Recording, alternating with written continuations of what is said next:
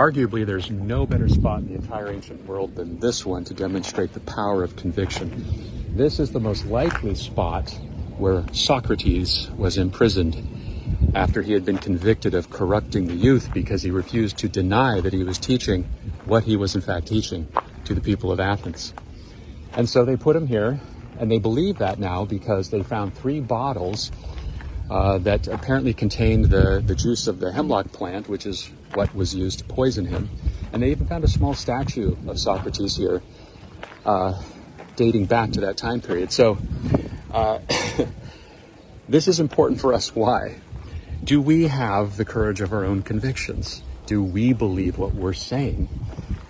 If we don't do that, then we're far less likely to be memorable. Socrates, we remember him because, of course, he was incredibly knowledgeable. That's an understatement.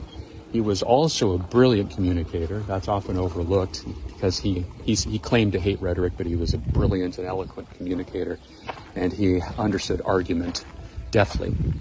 But we also remember him because of this, because he had the courage of what he was saying. If we can't persuade ourselves of what we're teaching, how can we expect our audiences to remember us, let alone be persuaded by us? Short Cast Club